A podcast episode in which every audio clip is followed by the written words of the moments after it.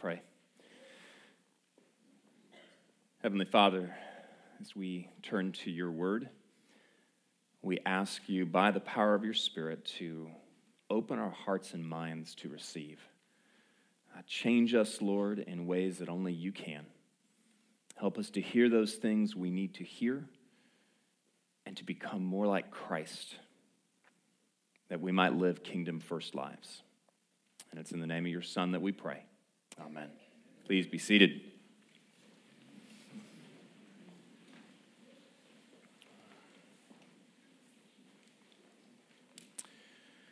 As Trey said, we do have our kids with us this morning in the service. Uh, we get this opportunity a couple times a year where they sit with us during the service. Our Sunday school teachers get a break, um, and our kids get to see what is happening with all the adults. Speaking of kids, we're coming up on Thanksgiving, and Thanksgiving for us is a day of cooking. Uh, my wife and I love it. We just want to spend all day just cooking stuff. Um, she said this year we want to cook more than what we can actually eat. I don't know how that's different from any other year. but, and my kids have all, at some point, they have wanted to help us cook. Uh, they want to do something. They want to stir the macaroni and cheese. They want to, they want to be part of that. Uh, my daughter has gone so far as anybody watch Chopped? She wants to do a kids Chopped, like have other kids over. I mean, they like that idea.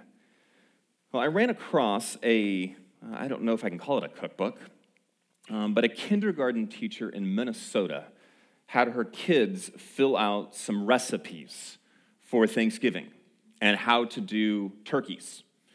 There were other things too, but I thought the turkey, I just want to share a couple of them with you. Megan said that you should cut the turkey into 16 pieces, leave it in the oven for 15 minutes and 4 degrees take it out, let it cool, and after five minutes, eat it. Mariah said, First you cut the bones out, then you put it in the oven for 10 hours at 600 degrees. then put it on the table and eat it. And Lauren, first you find a turkey, then you wring its neck. Then you put it in a pan, you pour milk in the pan, you put a little chicken with it, and then you put some salsa on top of that. Then you take it out of the pan and you put it on a board and cut it into little pieces. Then you put it on a rack and you put it in the oven for seven minutes at 10 degrees. Then take it out of the oven and put an eensy weensy bit of sugar on it. Then more salsa and then eat it. Now, I'm not sure if you follow these particular recipes, if your Thanksgiving will go the way that you want it to. I am pretty sure that your very undercooked turkey covered in salsa or your turkey jerky um, will not be what you intended for Thanksgiving. Um, but in certain cases, recipes are kind of important.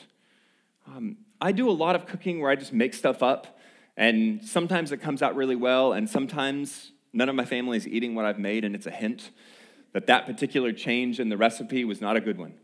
Making stuff up. Sometimes following the recipe is really important because that's the only way that the outcome will be what the outcome is supposed to be. We have been studying for 14 weeks the kingdom of God.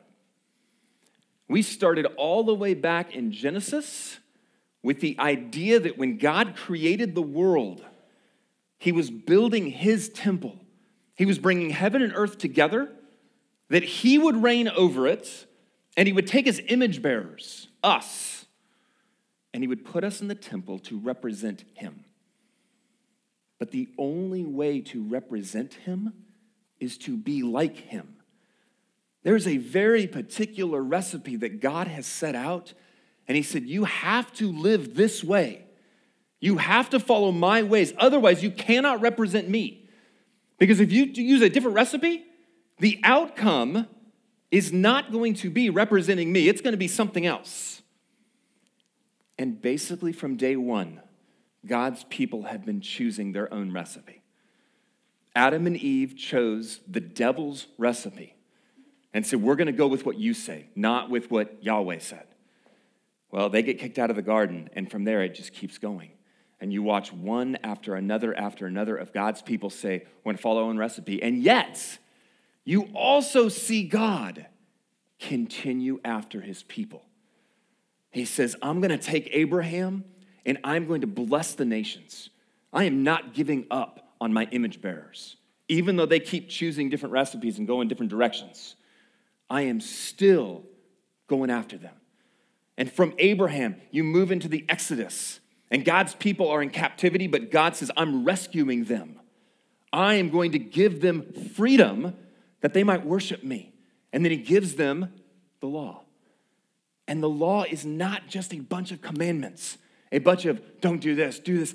It is a way of life. This was God's recipe.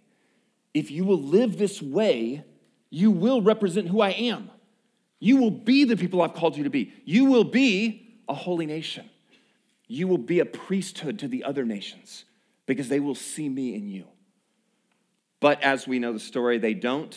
And just over time, year after year, century after century, they continue to use their own recipe. And yet, we get to the point where we are now. God has come down into the temple. God is dwelling in his temple. Heaven and earth have been connected once again, and God's people are there as he reigns over them from his temple. They have everything they could want. Open up your Bible to Second Corinthians, I'm sorry, Second Chronicles, not Corinthians, there's another C word. Second Chronicles, chapter 7. I want to show you what God has done for his people.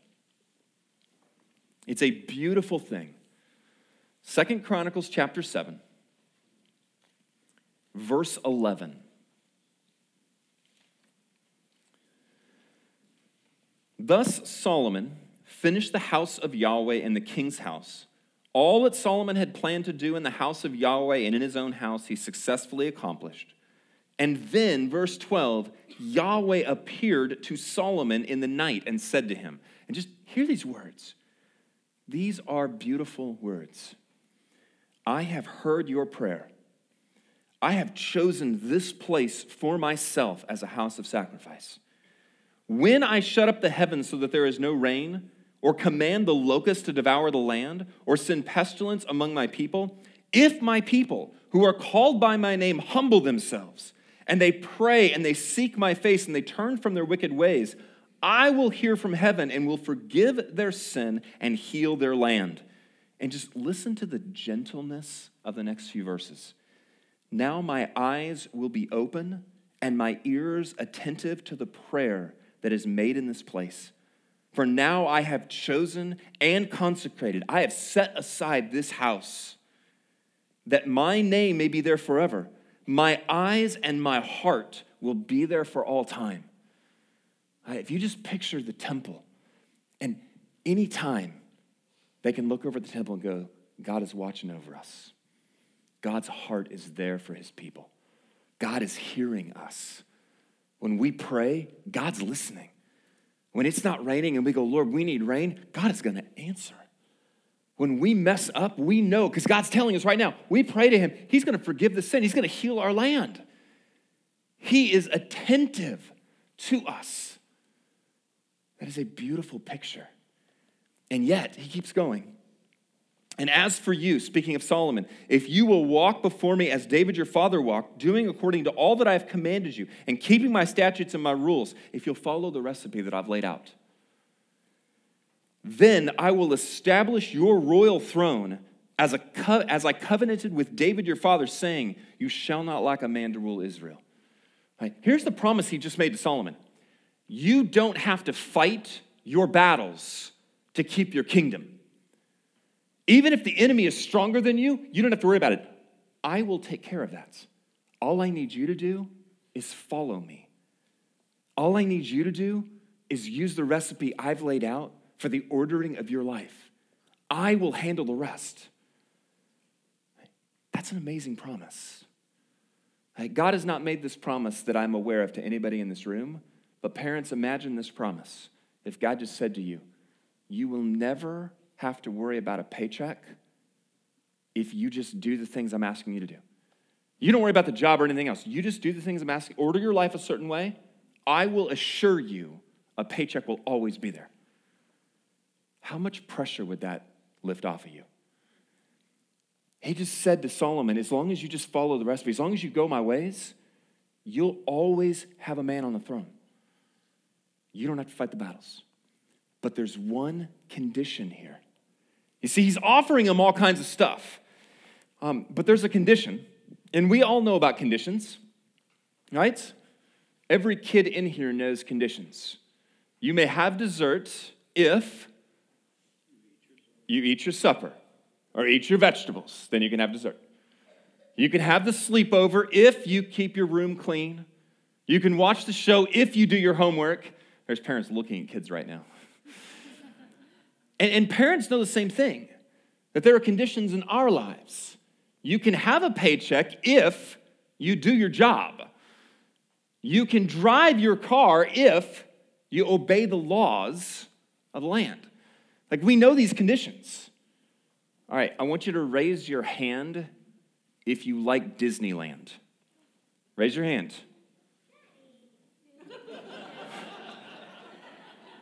yeah, there's a few of you that didn't raise your hand. What's wrong with you?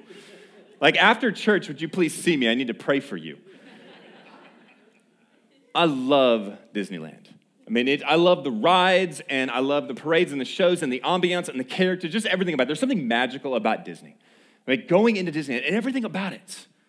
But did you know there's conditions for Disneyland? I mean, there's a really big one. You have to have a ticket. And when I say big, I think they cost about a Honda Civic right now to get one. They're really expensive. But there are some prohibitions. There are things you have to do to stay in the Disneyland park. According to the website, if you want to go into the Disneyland park, you cannot use bad language. They will kick you out. You cannot do offensive behavior. They will kick you out. You cannot bring a drone with you. they will kick you out. You cannot bring any trailer like object into Disney, no matter what that is wagons, whatever. You cannot bring a trailer like object. You can't bring any weapon, which I get, or any object that appears like a weapon, and this is from the website, including toy blasters. Have you seen some of the shops where they sell toy blasters in Disneyland? You can get kicked out for having those. You cannot bring folding chairs into Disney and you cannot make impromptu speeches. you can be kicked out for making impromptu speeches in Disney. and there's one thing that is very specific you cannot act like a Disney character to other guests unless you are officially a Disney character. You can be removed from the park for that. Now, that's actually makes sense to me because they have a certain way that all of their characters are supposed to act. If you are Mickey, there's a way you're supposed to be Mickey. And if you start acting like Mickey in a very different way, it could give a different perception of what Disney is. They want the representative to look like them. Disney can kick you out of the park without compensation for all kinds of things because there are conditions about being in the park. All those things that God said to Solomon, all those beautiful promises, they were all theirs. It's like God said, Here's the ticket, walk into the park. All this is yours. But there are conditions to stay in the land. There are conditions for me to remain in the temple.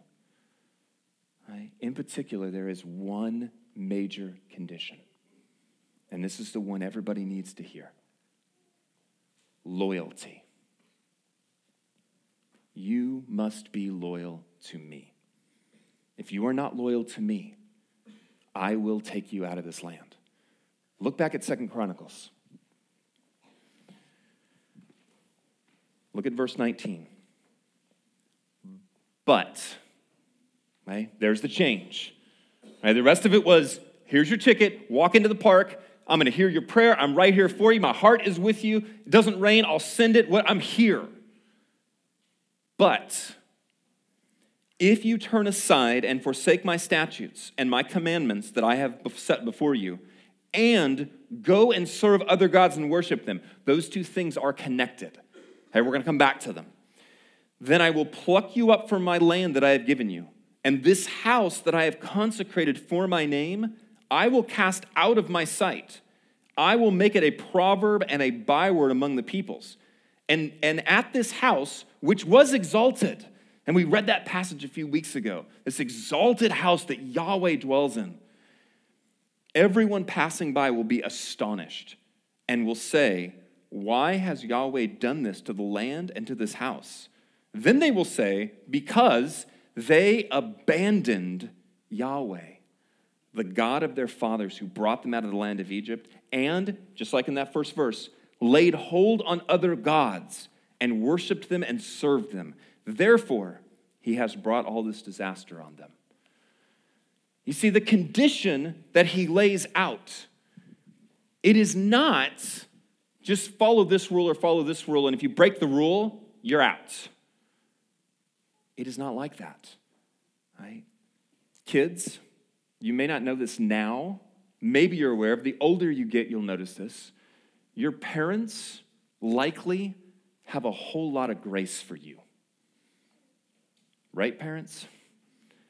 There are a whole bunch of things that you deserve in terms of discipline that parents often withhold. We let you mess up a lot. God does the same thing with all of us, parents. He did it with them throughout their entire, all these centuries. It wasn't that God went, oh my goodness, you broke that one rule, boom, you're out. Good luck. I'm done with you. It was not about all of the individual rules, it was about who they followed, and the rules showed that. Right? Notice the tie in. You follow my commandments, or if you leave my commandments and then go and serve other gods, those things are connected. When you choose to go a different path, when you decide to cook your turkey for 10 minutes at four degrees, God says, I'm not going to be part of that meal. Right? you have chosen a different recipe. Right? Think of it like this. I want you to imagine right now, um, this is my own little parable, that God makes chocolate chip cookies. I want to show you what God's chocolate chip cookies look like.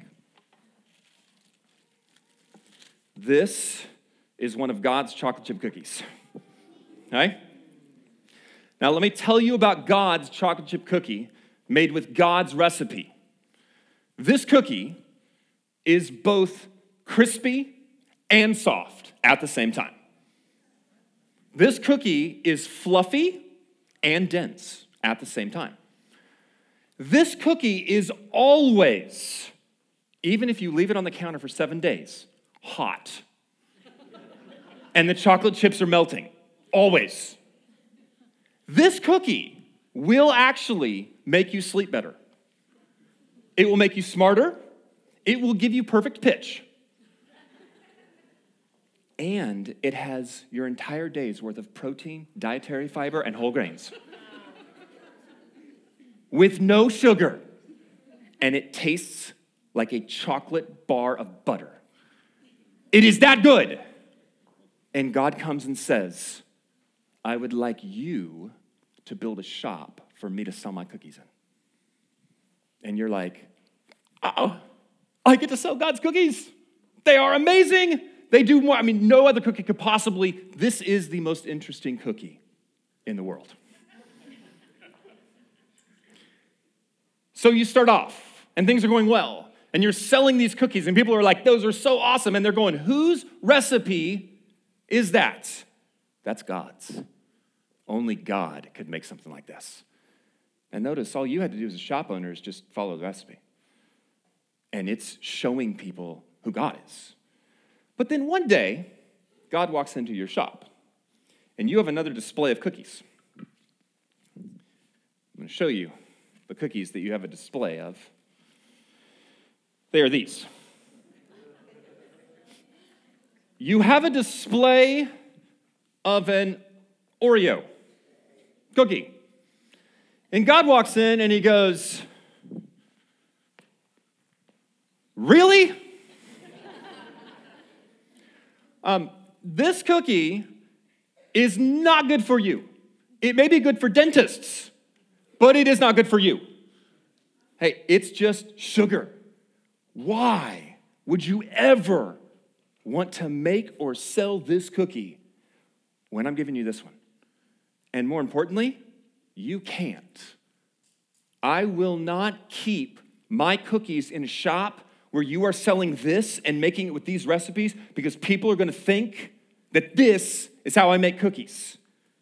I will not do that. Okay, good. We'll get rid of that cookie. But God, what about, I mean, this is closer, right? What about this one? What about Chips Ahoy? I mean, it's closer, right? Chips Ahoy. I mean, it's, no, it's not. It might be brown and have chocolate chips in it, but it is still not my cookie. You're getting no protein from this cookie, okay? And it definitely won't give you perfect pitch. This one will. God says, You follow my recipe, or you don't sell my cookies in your shop. I'm moving on. I'm not asking you to be the best cookie maker. I'm giving you the recipe. I'm not asking you to earn anything. I'm asking you just to follow my recipe, my ordering of your life as your king. Because if you do that, you will represent me. You'll be everything I've called you to be. And why would you ever pick this? Why would you choose this little pathetic cookie? Sorry, Chips Ahoy. When you could have this. Kids, which cookie do you want? Okay, adults, the kids get it. Do you? We have a recipe for life that is laid out by our Creator for how to live, for how to honor and serve Him. Will we follow that recipe? Now, with all the fun that we are having, there is a sad part to the story. Turn to Second Chronicles 36. We're going to leapfrog hundreds of years here to see the end. After God laid that out, he said, I'm giving you a ticket to Disneyland. I'm making a shop with giant, beautiful cookies that'll meet all your health needs. This is what they did. Go to verse 15 of Second Chronicles 36.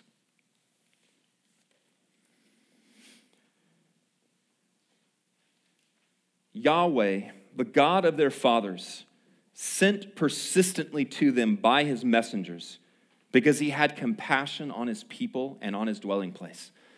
God kept coming to him for centuries, over and over again, because he had compassion on them. But, there's the but again, just like in the last passage. Here was the good, here was the bad. We just read the good. God didn't give up on his people, even though they kept giving up on him. Even though they forsook him and abandoned him, he didn't give up. But they kept mocking the messengers of God, despising his words and scoffing at his prophets until the wrath of Yahweh rose against the people. And this is one of the most terrifying last few words anywhere in Scripture until there was no remedy. God let you build him a cookie shop, and for centuries, you and your ancestors kept bringing in these stupid cookies that were so much worse than everything God was trying to do. Over and over and over and over again. And finally, God went, That's enough. I'm done. And this is what happens. Therefore, he brought up against them the king of the Chaldeans, who killed their young men with the sword in the house of their sanctuary, and had no compassion on the young man or the virgin, the old or the aged. He gave them all into his hand, and all the vessels of the house of God, great and small, the treasures of the house of Yahweh, and the treasures of the king and of the princes, all these he brought to Babylon. And they burned the house of God and they broke down the wall of Jerusalem and burned all of its palaces with fire and destroyed all its precious vessels.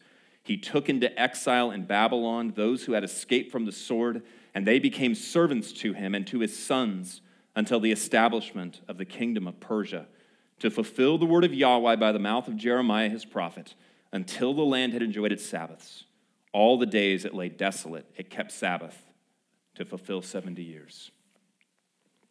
King after king after king, the generation after generation continued to say, I want those gods, not you. I want this way, not yours. And finally, God said, Enough. And he destroyed the temple and Jerusalem. And in Ezekiel chapter 10, there is an image that is one of the most heart wrenching images it is of God's presence, the glory, going from the Holy of Holies to the threshold of the temple and then out of the temple and gone. God leaves his people. There was a point where it was too much. And God said, I'm done. You are now going into exile for 70 years. That is the sad part. But it doesn't end there. Even here, it doesn't end there. Look back. Look at verse 22. Now, in the first year of Cyrus, king of Persia, that the word of Yahweh by the mouth of Jeremiah might be fulfilled, Yahweh stirred up the spirit of Cyrus, king of Persia, so that he made a proclamation throughout all his kingdom and also put it in writing. Thus says Cyrus, king of Persia Yahweh, the God of heaven, has given me all the kingdoms of the earth it's so sad that it seems to take a pagan to recognize who Yahweh really is. His own people don't get it, but this pagan does. And he has charged me to build him a house at Jerusalem, which is in Judah. Whoever is among you of all his people, may Yahweh his God be with him. Let him go up. So here's the story in a nutshell that is leading us to Advent and it is closing our series of the Old Testament. Now, know that what we've done so far is not, this is not the end, this is the end of part one. What we're about to do starting in Advent is the continuation of the story. It's not over. Here's the story that we see God makes us and says, I want to be with you, and I want you to be like me. I've made you in my image, I've given you everything you want. Now, here's the storyline of the God, people of God rebellion, rebellion, rebellion. I love God. Rebellion, rebellion, rebellion. I love God. Rebellion, rebellion, rebellion. Here is the story of God. I will stick with you anyway. I will stick with you anyway. I will stick with you anyway. I will stick with you. Oh, finally. Somebody doing the right thing. I will stick with you anyway. I will stick with you anyway. I will stick with you. Oh, there it is again. It is so wonderful, Josiah, that you're doing those reforms in the temple. That is beautiful. I will stick with you again. I will stick with you again. That's enough. He destroys the temple, he sends his people into exile. He says, You have got to learn. We cannot do this anymore. But my people don't think I've given up on you. I do not give up on my people. I am still going to come for you. I am still going to come after you. I know that right now, and, and this is back in their time, the temple's destroyed, the city is destroyed, but I have not given up on you. I am still coming back. And he does, in a way. He sends his people back into the land. They rebuild the temple, they rebuild the wall, they start to rebuild Jerusalem. But for 400 years, something is wrong they're still in captivity. Hey, if God is with them, they're not going to be in captivity. And so, even though they have the temple, they're viewing the temple as not having the presence of God yet, and they're still praying, Will you come? Will you please come back? And for 400 genera- years, generation after generation after generation, they are waiting for Yahweh to return. Come back, restore and heal our land, forgive our sins, release us from captivity. And that's what he's going to do. But he's going to do it in a way that is so unexpected. There was a little girl, 10 years old. Her name is Amanda Moore. And when she started school this year, there was a new boy in her class.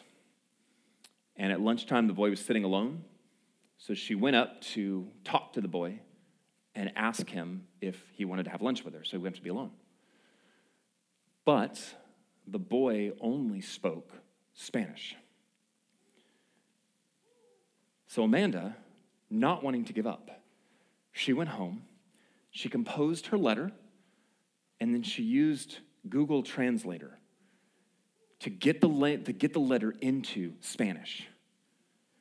Here is what the letter said. Next day, in class, she walked up to the boy and she gave him the letter. And from an eyewitness perspective, this is what was described in the story. Um, first, here's what the letter says Would you like to sit with me today? Look for me, and I will show you where I sit. We can color or simply tell scary stories. Thank you for your time. Signed, Amanda. She walks up, she hands it to the boy. The boy reads the letter. This is the description. She walked over and gave it to him, and he stared up at Amanda, and then he opened it up, and he was trying to read it. And when he finished reading it, his eyes were welling up with tears. And then Amanda's eyes were welling up with tears. And then the whole class stood up and applauded. And he stood up and he hugged her. And today, these two are buds. They did Halloween together, they have a picture of them in their costumes, and they've become buds this year. But not only was she not willing to give up, she was willing to speak in a way that he would get it. That, my brothers and sisters, is Advent. As God becomes man to show us what he is really like, to communicate to us in ways that we should be able to understand. Not only does he not give up, but Advent is the story of how far he would go for us. Would you pray with me?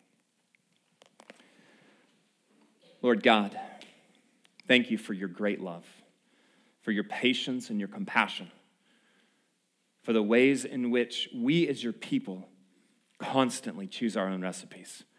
We keep going different directions, and yet you keep coming for your people. Lord, as we move into this amazing season of Advent, as we think about you as our King, as our Father, as the one who's still coming for us. Lord, help us to love you more deeply.